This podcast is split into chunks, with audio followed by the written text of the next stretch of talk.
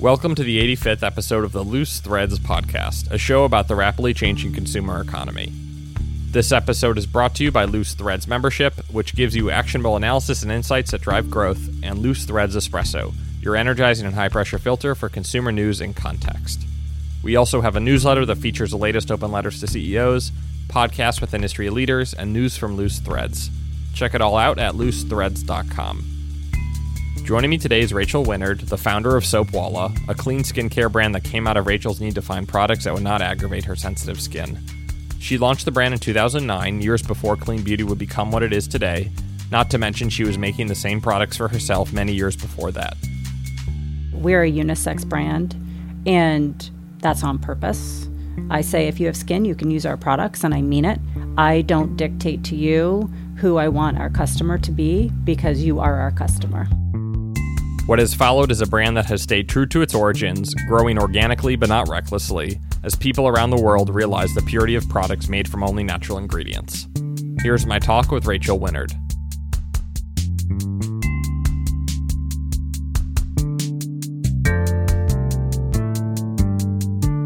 So, why don't we just start, I guess, talk a bit about your background, then we can work our way up to this company existing. I have a really varied background. I started playing violin when I was four and took to it immediately. I often say it's my first way of communicating. And I went professional when I was 12.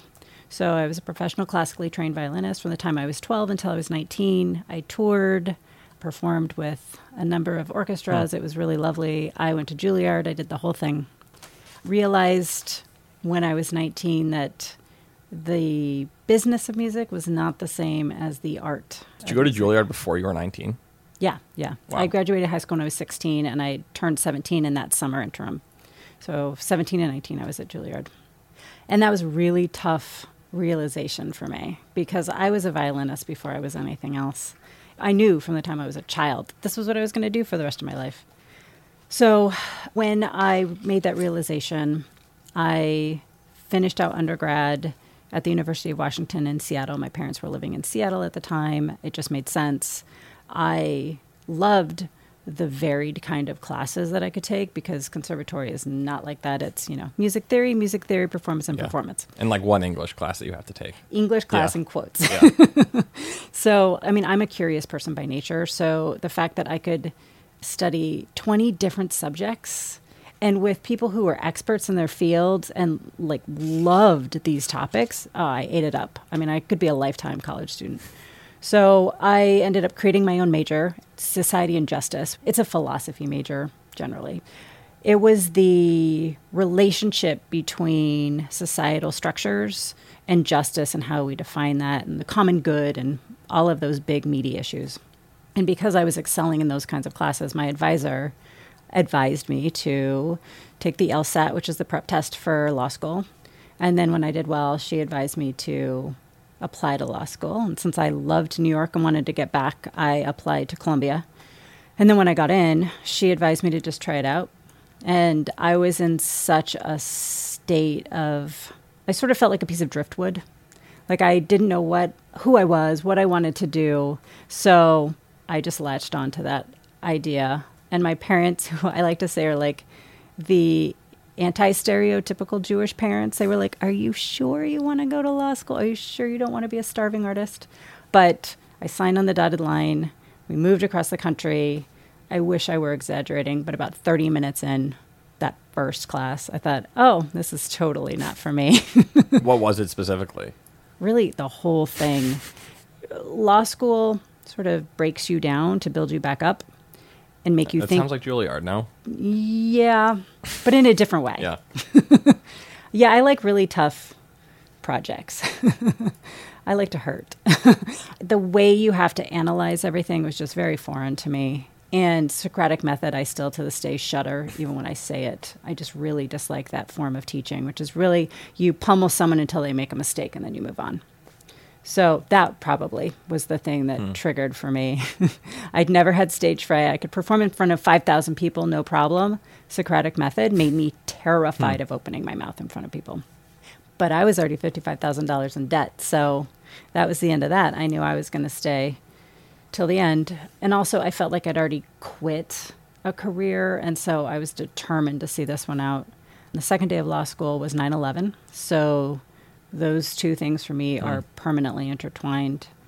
I also got very sick during law school.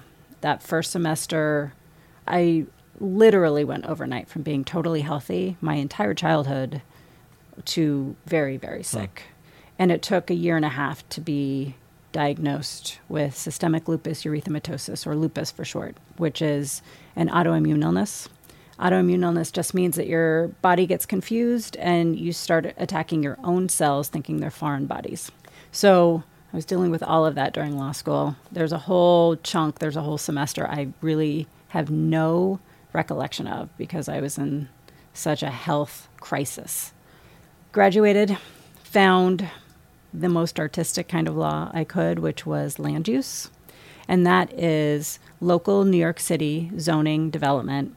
And I worked specifically on pro bono and with art and educational institutions to help them realize a physical space that embodied what they were mm. creating. So I loved that. And the people I worked with were really wonderful. I worked at two firms, one firm for the first like 11 months, and then the remainder of my four year law firm career, I was at Bryan Cave, and I'm still friends with my old bosses. They're really lovely. They support Soapwalla and me, and I feel very lucky that I know them. Just the practice of law itself is inherently highly stressful and not so good if you have an autoimmune illness. So I was in a flare the whole time I, I, worked. I couldn't get my health under control. At one point, my specialists had me on chemotherapy to just get hmm. rid of my immune system, not a way to live permanently. And I knew it. I knew this was not sustainable in any way, shape, or form. So the way that I make decisions is I sit on them for a really long time, and then the second I make them, I'm done. I act immediately. So I remember really struggling with what to do and how to keep myself alive, really.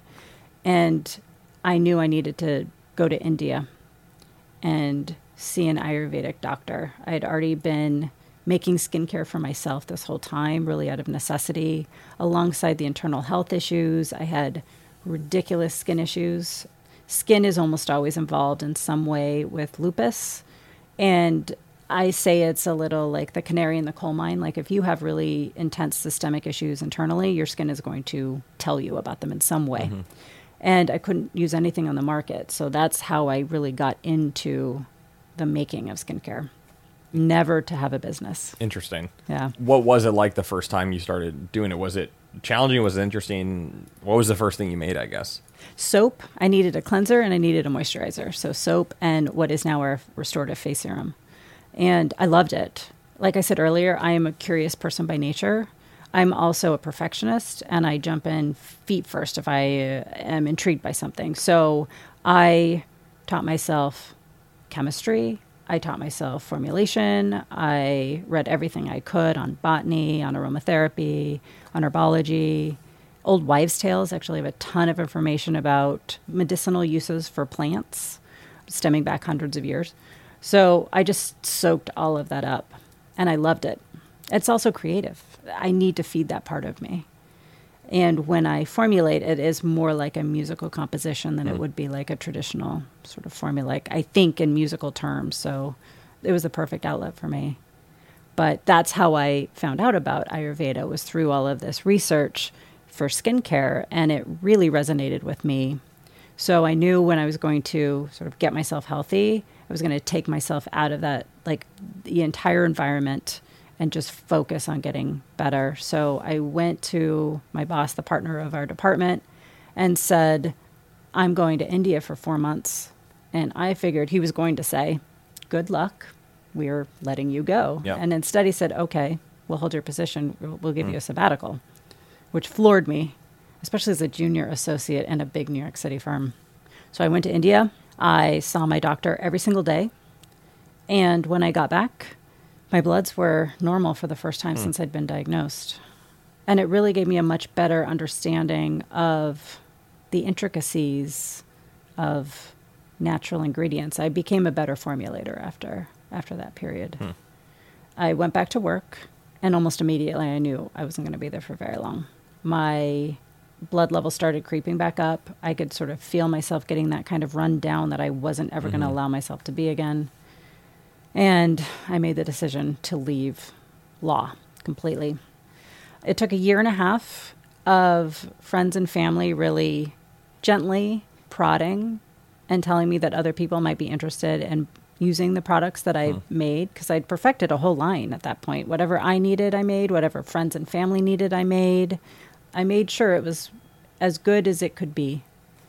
So, very quietly, I premiered Soapwalla in December of 2009. I put up an Etsy page and I didn't tell anybody. and I was very lucky. A blogger, I think by chance, found us, bought some of our deodorant and a couple other products, really loved them, wrote a glowing review, and then that took off.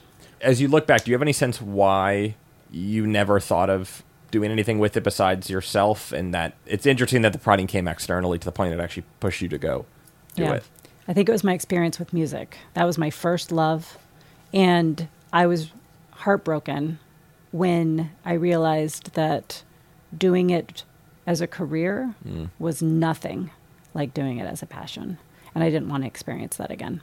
So I was very hesitant for this new passion of mine to be kind of sullied by the ugliness of business. And what made you overcome that at a certain point, or what what was said or agreed upon to the point where you were like, okay, no, no, I, let's try this again. I think that's why it was such a quiet opening. Hmm. I figured if anything happens, it was kind of meant to be, but I wasn't going to put myself out there in that same way 100% until I was okay with it. And it was a very conscious growth pattern. I turned down big box retail earlier on. I wanted to be in control of this narrative. And I have such strong guiding principles for how we make the products, with what ingredients we use, how we market them, who we sell to, everything. And that's when I decided that was going to be the number one driver, not profit. And that helped me feel more in control of this. Mm-hmm. So this thing starts on Etsy. This blogger writes a piece. Mm-hmm. What was the result of that piece?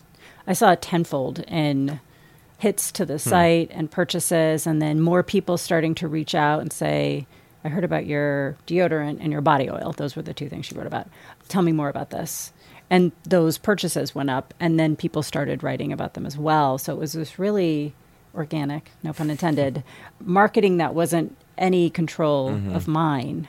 But I think because it was sort of an honest way of getting the word out, people really resonated with it. It wasn't coming from me or the company, it was coming from people who tried the products and swore by them. So I think that held much more weight. Do you consider this part of like clean beauty, or where does it sit, if anywhere, from a term perspective? And then where was that market and kind of offering generally when you started this? Yeah, absolutely. I would say we're clean skincare. Okay. I don't personally use the word beauty, but you know, I understand the interchangeability of that. We're a unisex brand and that's on purpose. I say if you have skin, you can use our products and I mean it.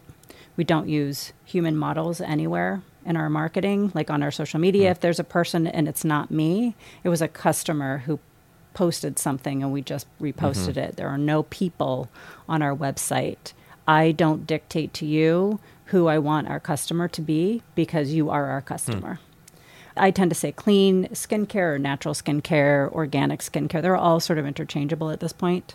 The market's changed dramatically. I don't even really recognize it at this point from where it started in 2009 and definitely before.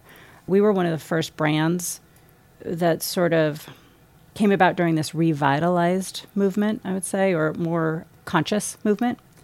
But the market looked totally different in the mid 2000s, especially. So I was diagnosed during 2002, 2003. There was nothing I could hmm. find. That's why I started making these products.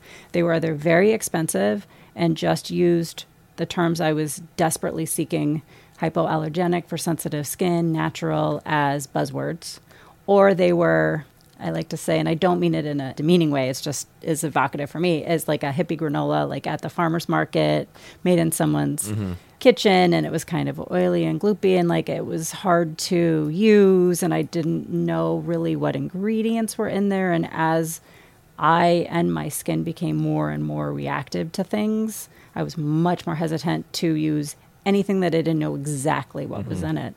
I mean, look at the marketplace today. It's saturated. It's completely saturated. I read a statistic, and I wish I could remember where, but a hundred green beauty brands are launched every single day around the globe.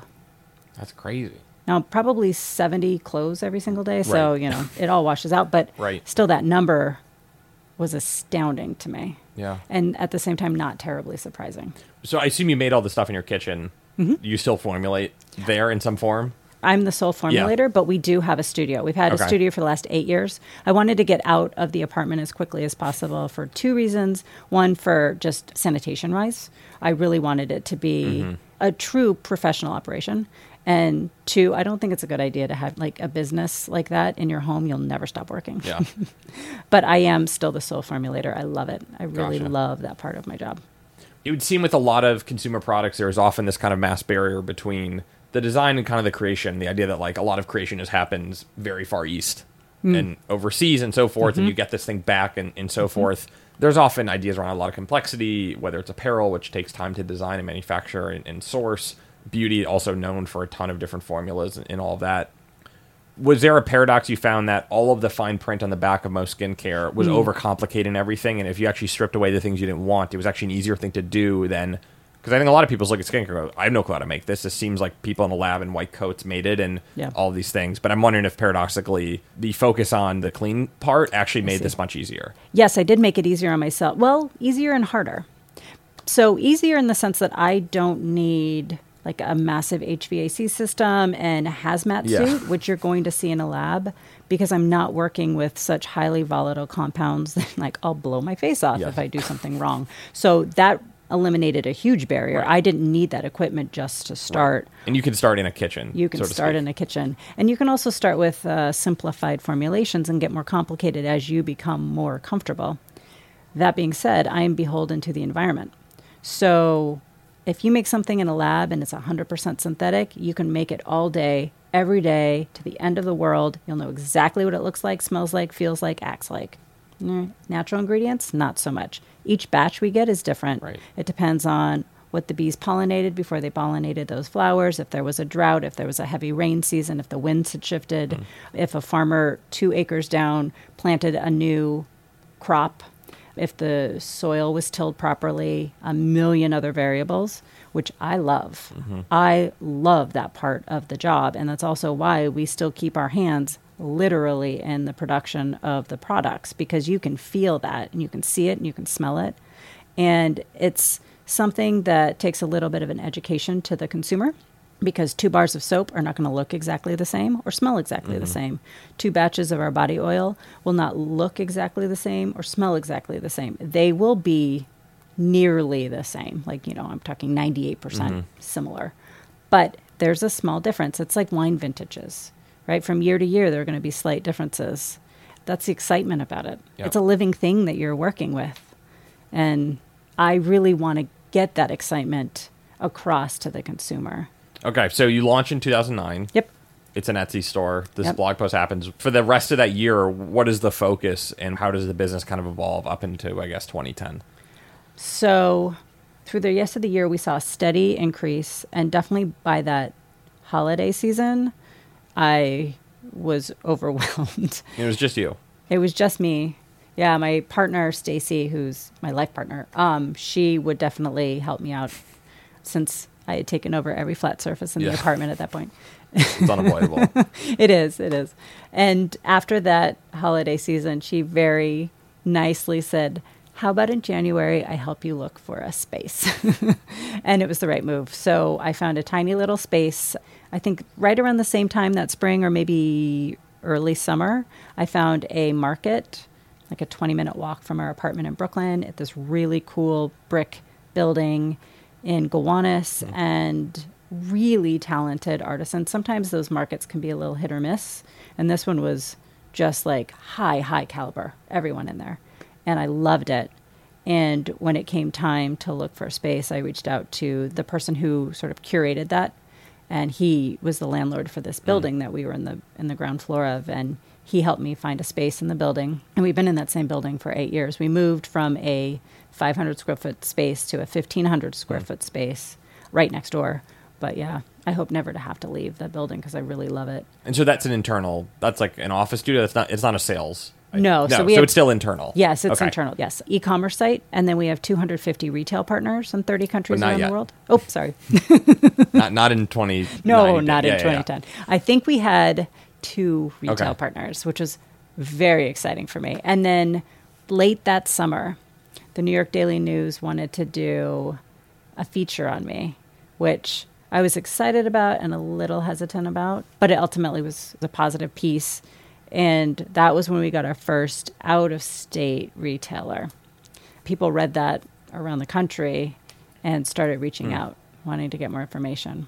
And was the retail something that was just like, oh, this is logical to do because the following years it would be no one would want to do it, and then now they all want to go back and wholesale again. But Mm-hmm. how did you start to think about distribution? I guess you had an Etsy site then, and then just a few Mm-hmm. Just retail started to happen. Exactly. I was excited about it because it made sense to me. I mean, we have this environmental aspect too.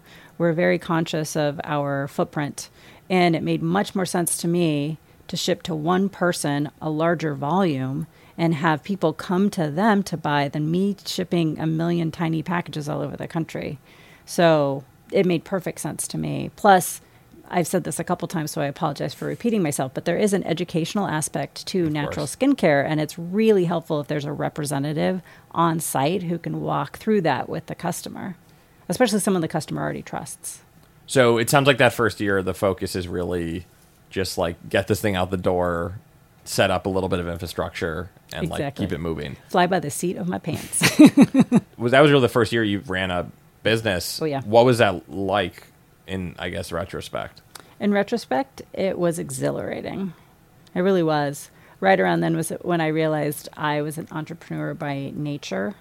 I think you are or you aren't. I've really come to realize that. I think there are uh, certain traits that we have that like insatiable curiosity and that like need to get something out in the world in that way that's yours and that was really feeding that part of me that I didn't even know existed before that. I guess you hit 2010 then. Mm-hmm. Still you? Still me, yeah. Stacy definitely started helping more formally. I would say by 2011. Okay. Well, I hired people to help me out every once in a while, Right. like for short periods of time. But I want to say 2014. so you spent almost four years. It was just you plus some people helping. Oh, definitely. And I hand. didn't take a salary either. Hmm. Every single cent went back into the business, which is how we've been able to stay in the black. I run things very leanly. I don't over max anything.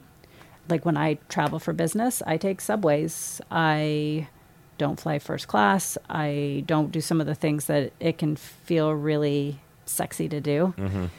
because I know exactly where that Yeah. money can go to grow the business and really sustain it. I also feel a real responsibility to my employees. So I would never hire someone if I didn't think I could provide them Right. with the work. And I want to make sure once I hire you, I can keep you.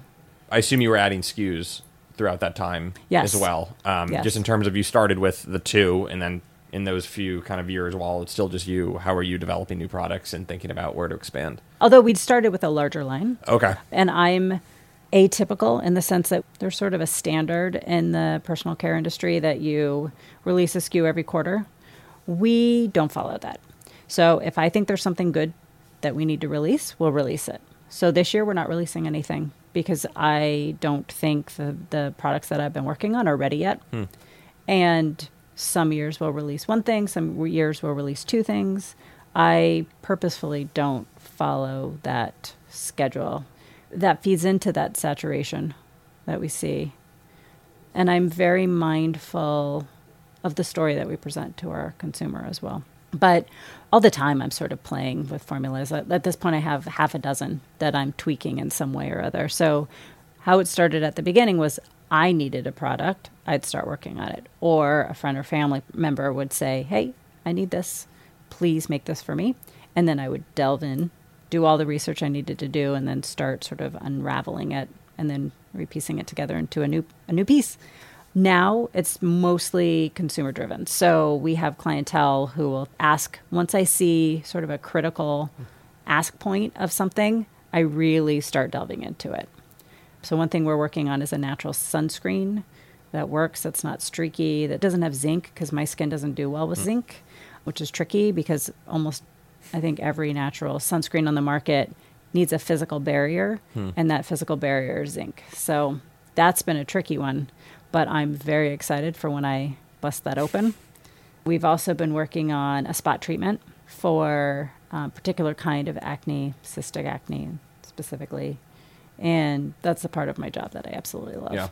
And so I guess just talk through how the product line expanded in those first kind of four years in terms of like what did you actually launch with? Because I guess it was more than two. And yes. then if you hit, I guess, 2014 ish, where are you from a product perspective? So we had one deodorant, our face serum, one body oil, three kinds of bath salts, three kinds of body wash, and six soaps, I think. At the end of 2014 or when you launched? No, when we launched. Wow. That's like a significant. Oh, yeah. I had a full line. Did you have inventory of things or you would just have them developed and when someone ordered them, you make them? I made to order. Partly because I didn't have the space in right. my teeny, teeny, tiny, tiny little Brooklyn apartment. But also, I didn't want to sit on products if I didn't right. know they were going to sell. These are perishable. Right. I mean, they're not like two weeks perishable, but still, I wanted people to have the freshest products they could. So I did not sit on inventory. I made as I went. And at the beginning, it was easy. Now we don't do that, but we also turn over virtually all of our inventory in 14 days. Hmm. There are a couple products we can't just by virtue of the chemistry of making them, like soap in particular. Yep. Like there is just a time frame you have to follow for that. But yeah, we still want people to get the freshest products that they can get. And I apologize. I'm oh yes, what I launched with in the intervening years. So a couple soaps particularly addressing skin issues. So I launched the Bergamot Cinnamon Soap Bar because that's that's very good at addressing psoriasis and eczema, as well as our activated charcoal and petitgrain soap bar, which is acneic and sensitive skin. Mm. So a lot of times acneic skin is not oily. The issue isn't derived from uh, overproduction of oil necessarily. It's often a sign of sensitivity in the skin, so you want to address it slightly differently. We also launch lip balms, facial toners, different kinds of body oils, including a pregnant belly oil. And we're a unisex brand. So I went back and forth on the calling out pregnancy, realized that pregnancy is a medical condition and there are particular things you need to avoid when you are pregnant. Mm-hmm. So I ultimately did want to call that out as this is safe to use when you are pregnant. It will help your skin repair itself during all of these changes. But we don't use any gendered language like mom, for right. instance. We also, over the last two years, released our spray, which is our um, sort of multifunctional spray. It's a hand sanitizer, a bug repellent, and it freshens up your gym equipment. And I use it as a summer scent because I love the smell mm. of it and also our concentrated repair balm, which is one of our top sellers now, and our phosphorescence facial mask, which is this super cool algae based mask. It really doesn't look like anything else I've really seen on the market. It's got this cool sort of jello like consistency and it's got food grade chlorophyll in it. So it's green. It kind of looks like a swamp thing. Like I love it. mm. Very cool. It's interesting how, because normally most companies couldn't afford to launch with that many SKUs but because you had no inventory, it didn't really matter because it was just your own time and energy. And did you find that launching with that wide of an assortment was important and or beneficial versus if you had just launched with one or two that maybe people would have been like, I don't need those things, but because you had nine or ten or however many it was, there was like a lot of possible entry points for someone into the brand. You know, that's a great question, and no one's ever asked me that. I think in some ways it was a blessing and a curse.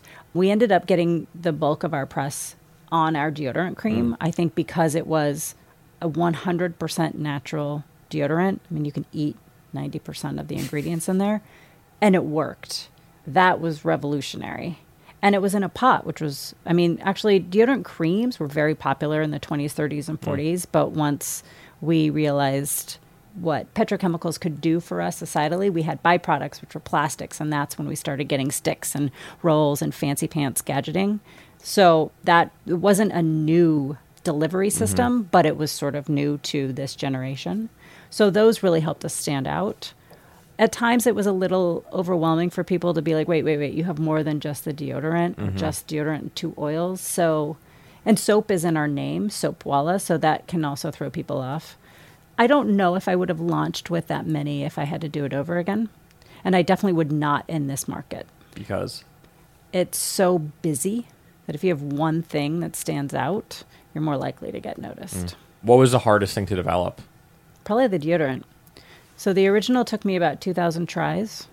Like literally 2000. Oh, literally, like books of notes. Told you I was a perfectionist. no, well, I mean, we used to talk to people who on the apparel side, they'll do, you know, if you do 20 samples of something, that's considered significant. 2000 is many times that. it is. And then the sensitive skin deodorants that we released, I think two years ago now, that took five years.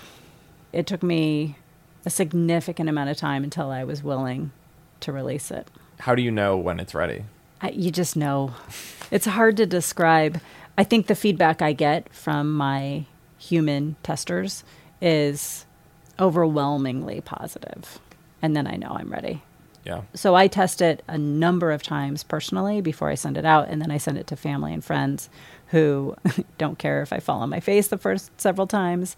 And then once we get past those steps, I go to another layer of testers who will test it. And then I also include for the next step a biochemist, a dermatologist, and then, uh, you know, sort of more Rigorous. more yes Yeah. and more degrees of removal from Right. me so they're not like i'm your friend i'm going to tell you i like it even if i don't Right. because i really need brutally honest feedback i don't want it once it hits the market my rule is once it hits the market i'm not changing it it has to be perfect before i hit the market Hmm. because you don't want to make that mistake publicly I'm just interested in like the model, but it would also seem that I'm guessing the cost to do 2,000 samples is still like pretty cheap, yeah right? Relative to 2,000 samples of apparel or a shoe, you would be bankrupt like many times over. I'm sure. You know?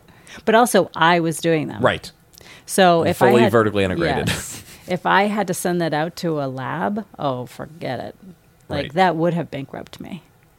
So doing it in house, Well, it's just amazing how many tries you can have. Mm-hmm. and also I understand my products implicitly in a way that I think possibly other skincare owners don't. Hmm. Because not only did I formulate it, but I worked with it. So I know what happens when X goes awry or when Y doesn't act the way that I want it to. Right. And I also now know how to make small changes during production to account for those since we're working with natural ingredients. You know, if it's a super humid day, some things act a little differently than they would otherwise. Even with cli- as much climate control as you can do in mm-hmm. a 1850 studio. yeah. It also, I guess, raises an interesting question around you often see a lot of call them ideas or companies start when the person running them feels a need for something. And there's always a big question, though, if that thing can translate into an actual business. And is it like, does the thing that they actually feel or need have resonance well beyond them to Yes. hundreds of people or thousands or millions or whatever? For all the ones you see where it works, they're all the ones you never hear of where someone, you know, has some crazy invention or trap, whatever they wanted what is it like navigating that where you had such a personal need but Mm-hmm. also you're not the only customer for the business anymore and, and it seems like a very interesting balance well, I have the most sensitive skin of anyone I know. So I feel you're the ultimate I kind in of a way am. I feel like if I can continue to use the products, pretty much everyone else is good. Also, we've been around long enough that we've got like a core group of solid customers who I can bounce ideas off of in a professional way, but make sure that I'm still servicing the people who are supporting us. Yep. So, and that keeps me in check. Also, I keep my ego in check. Like if I love something and I really, really love it, nobody else does, I'm not going to release it. I'll just make it for myself. right because you have that ability Yeah. so i guess okay we hit 2014 now where is the business at that point? point 2014, I feel like was the real turning point. So that's when we started getting a lot of press elsewhere. We launched in France. We became much bigger in the EU. We started selling in Australia. Hmm. That was really when we became an international company, all because of word of mouth press, really. Because up until this year, all of our 250 retailers found us. Hmm. This is the first year we're going out and seeking new retailers on our end. yeah I'm really proud of that. did the natural nature of all the products allow you to scale globally easier because of different restrictions or testing or so forth? I would say it's actually the opposite. Really? It's harder. If you make the products in a lab and you, all the ingredients are synthetic, you test that once, you're done. Hmm. It's called PIF. It's I don't remember what the acronym stands for, but it's the EU regulations on skincare that are imported and they kind of kill us every year. Like they're very in depth. I understand the reasoning behind it, which is, you know, consumer protection from my end, especially because we use natural ingredients. So with new batches, you've got new tweaks that you have mm-hmm. to make and a lot of regulatory hoops that you have to jump through as a small business. It's exhausting, it's terrifying, and it's expensive. So I think in some ways, if we were a more conventional skincare brand, it might be easier. So you said production also is all under the same roof mm-hmm. as well. Yeah. We have help now with our deodorant because we just can't physically keep up with the demand. We still produce in house, but we also have some outside help. Mm-hmm. Well, we have a somewhat strict production schedule. We know when we're going to do production throughout the day. If we get a big order of something, we shift everything around so we can produce, you know, whatever product it is that needs to get out the mm-hmm. door. What lessons did you learn scaling that production? Because again, normally it's something where you do the prototype and then you kick it off to someone and then you just call them until it's done. But it sounds like you have and have continued to, I assume, put a lot of SKUs out and a lot of Yeah. products out through kind of that same system. Scaling is what keeps me up at night. if I'm being brutally honest, scaling is terrifying. It never goes the way you think it's going to go. It's like making rice. If you make a cup of rice, it's like a half a cup of rice and a one cup of water. If you make 10 cups of rice, it's five cups of rice and eight cups of water. Like the ratio changes. And for every single one of our products, the ratios change and never in the same way, even if they're nearly identical products. And hope something goes off, and it's a constant dance. And it's a constant worry because I don't want to sit on raw materials that I don't think we'll be able to use in time, but I also don't want to run out. And I don't want to put too much pressure on the farms that we work with. And uh, yeah, it's a constant tug of war, which I love. I would not do it if Right. if I really hated it. And I really appreciate the fact that we can control a lot right. of And this. that you're there for it. yeah. Too. Also, if something goes funky, I can figure out where in the line it went Right. funky and fix it. How important do you think that is to like the future growth in terms of do you think as a good problem to have you'll have to continue scaling and, and at a certain point like you did with the deodorant start to get outside help or Yes. how do you manage that because you've done it for so long but also it would seem to be a limitation at some point too Exactly. Yeah. We want to keep everything in house as long as we absolutely can till the very, very last second. But if I purposefully keep everything in house like that, I'll stifle the company. So I do know that.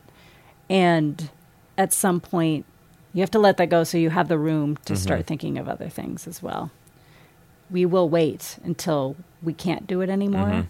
And then we will find reputable partners who have the same ethos as us and really understand where we're coming from and are willing to work with us and letting me be in the space, probably looking Yeah. over their shoulder. and yeah, and then i guess to bring the business up to the present in terms of i guess almost the last four years Mm-hmm. kind of now what have been the focus areas as it sounds like you've hired and brought a team in and Yes. started to kind of more formalize a lot of the infrastructure as well Yeah. So there are three of us in the space, soon to be four, possibly five. This year, we're doing a hiring push. And then I've got two offsite people, as well as like my two accountants and a web per Like we've got, you know, the Yeah. whole sort of Supportive- resource supportive team. team, yeah. But I do want to hand over some of the day to day things that I do that I really should not be doing. And they're eating up brain space that I really need to think about bigger picture issues to Stacy, who is currently the sort of director of operations. So she would take on a different role and we would hire a director of mm-hmm. operations to help. Also, I really want to expand to South Korea and Japan as well as the Middle East. We have a small presence there, but not as large as I'd like. And that will take some real culturally sensitive know how. And I want to hire someone who this is their area of expertise and they can really help that be a seamless transition for everyone. So, yeah, we've, we've got a lot of growth in store to really help position Soapwalla as a go to safe, clean, non judgmental, mm-hmm. universal skincare brand. and how have and I guess how do you see the channels growing between the retail piece between the e-commerce piece. You don't have stores, right? No. And that's purposeful. I don't want a store. Hmm. I get asked that a lot. I really want people to be able to smell our products and try them out, but that's why we have these wonderful retail partners. And I'd much prefer to send them to these people who I have like real long lasting relationships with. I mean, I consider a lot of our retailers like close friends at this point.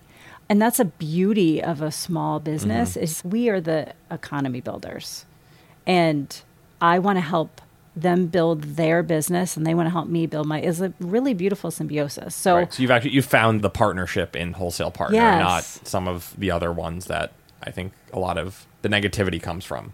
yes.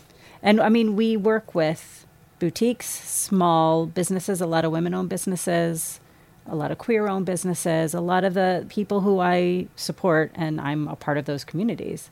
And then the e-commerce site I also want to build because it's just an easy way to get product to somebody and also get the word out and you know if they are in a rural area and there's no other option for them and maybe they don't feel comfortable going into those stores they can buy from us we've established that trust mm-hmm. and i don't want to give up that line Yep. of communication How do you think the law background has helped you build the business, if at all? I do think it's helped. So no regrets there. Although I did maybe while I was in it. I did not think analytically in that way prior to law school. And it's really helpful. I can read a contract and not get terrified and know what it means and hold my own in a conversation as a female business owner. And I'm small, I'm five feet tall. It's shocking at times how I'm treated by other people in the profession and being able to whip out that knowledge can really help level a playing field that would otherwise be quite skewed. What's been the cheapest, most expensive lesson you've learned building the company? Cheapest lesson is put my head down and get the work done, which I learned being a violinist. It's also the least sexy lesson I've learned, but the most vital. Really try not to pay attention to what anyone else is doing. Put your head down, do the work, and you will see, you will reap the rewards. The most expensive, huh? Everything we source that's not raw materials, so like our packaging and our jars, our bottles, our lids, and our shipping materials are all made in the US. Nothing's made in China. Our raw materials are made all over the world, but all of that is in the US. And we had been using one label producer. That relationship ended, and I, in a panic, went with somebody who I did not vet, and that was a terribly expensive mistake. I ate all of those labels, which were like They were just wrong. they were terrible. They were every possible kind of wrong. Like the formatting was wrong, the colors were wrong, the sizes were wrong, everything was wrong. And that was painful. Gotcha. what do you think? uh, Two parts of this is the most like misunderstood part of the brand that you would want to clarify, and then two, what about just kind of clean skincare more broadly? We're not just a deodorant brand, we are a full service skincare brand. I always like to make sure that that's clear to everybody. I'm sorry, what was the second? Misunderstood about clean skincare more broadly. that is ineffective. The purpose of our products is that they are as effective, if not more effective, than the conventional products that you can find. Just because it's made in a lab does not mean it's better. It would seem a lot of stuff is trending towards just the clean beauty skincare kind of space. Do you see that just continuing for the foreseeable future because of just larger trends of awareness and so forth? And do you think there are good things that can be done in labs? What's the spectrum there? Yes, I think that trend is going to continue. Once you've learned things, you can't unlearn them. it's like once you've seen Right. something, you can't unsee it. So I think once the consumer education and awareness is there, it doesn't go away. What green skincare or green beauty looks like is going to change. I think we'll see more technology and then a swing to less technology. Like all of those swings will mm-hmm. happen, but the business of organic skincare is not going away. It was a $13.2 billion market earlier this year, and it's expected to double by 2024. It's definitely, Yep. it's not going anywhere. And yes, I don't think that labs are the definition of evil. I just think you need to know and make informed choices Right. and make choices that make sense for you. Almost more on the transparency side than it is like the black box. Exactly. It's, it's not the lab itself that No. does anything. No, it's Yeah. just, you know, decide if that is something that you want for you. And if it is, great, you understand exactly what it is and how it's made and what its purpose is. If you don't, good, you've got all of these other options as well. I try not to vilify Yeah. anything. And then where's the name from? Ah, thank you. So I had already been making soap before I went to India. And when I came back, a friend of mine who'd also spent time in India dubbed me the soap wala because wala is maker or mm. master in India. So, like a chai wala is your chai maker. And I loved it. I mean, technically, I think I'm supposed to be a wali because I'm female, but I like the It, wala. it flows, yeah. Awesome. Thanks so much for talking. Thank you so much for having me. Thanks for listening to the Loose Threads podcast. You can read full transcripts of the podcast and join the newsletter at loosethreads.com. Feel free to leave a review on iTunes. We always appreciate it. And thanks to George Drake Jr. for editing this episode. We have a great roster of upcoming guests, including Kara Cohen of Drip Kit, Eliza Blank of The Sill, and Rachel Silver of Love Stories TV. Thanks for listening and talk to you soon.